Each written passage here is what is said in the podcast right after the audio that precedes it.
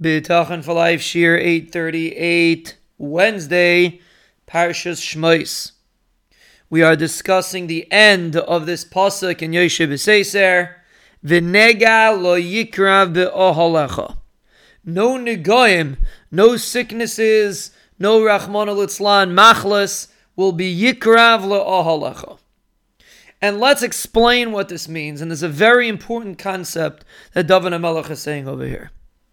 David HaMelech is not choosing random words to make it sound nice, to make it sound like a person is protected. Every word in Tehillim is written Beruach HaKodesh. And David HaMelech specifically chose these words to teach us the concepts of the benefits of Emunah and. What does it mean, V'nega lo yikra ba'ahalacha? If we talk in a practical sense, one of the most powerful things that a person is afraid of is Rahman al illness. A person that Chas v'shalom experiences an illness destroys his life, basically, depending on the severity of the illness. And a person is basically not in control if he's going to get sick. Chas v'shalom. Many illnesses, we don't even know the source of them. So people are simply afraid of negoim, of illnesses. And people sometimes push it out of their minds, not to focus on it, because it's something that we really can't do anything about. So, what's the point in getting scared of it? And we have to understand that there is a source to Negoim. There's a very specific source to where Negoim come from. The word Nega is brought in the Torah regarding regular machlis.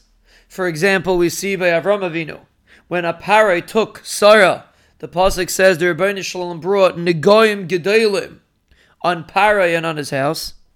And Rashi explains what the Negoim were, but simply put, it was machlis, it was physical ailments. The Torah also refers to Makas Bechoros as a nega.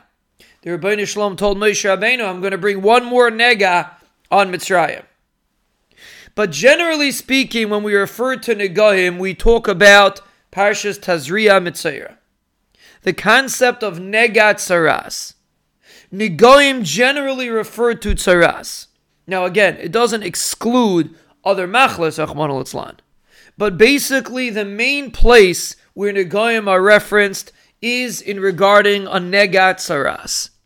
A person has tsaras, he gets a nega. So if we understand where tsaras comes from, what the source of tsaras, what's the source of this nega of tsaras, we can extrapolate from there to Rahman al any illness which is also sourced in the word nega.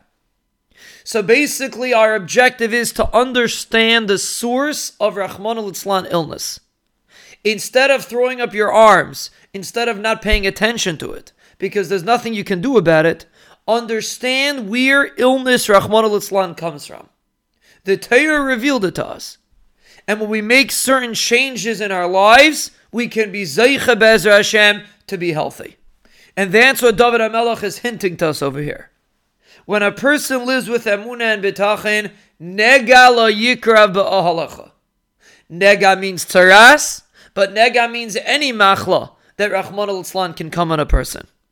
When you have bitachin, you will be protected from negaim. We will Be'ez Hashem continue this discussion.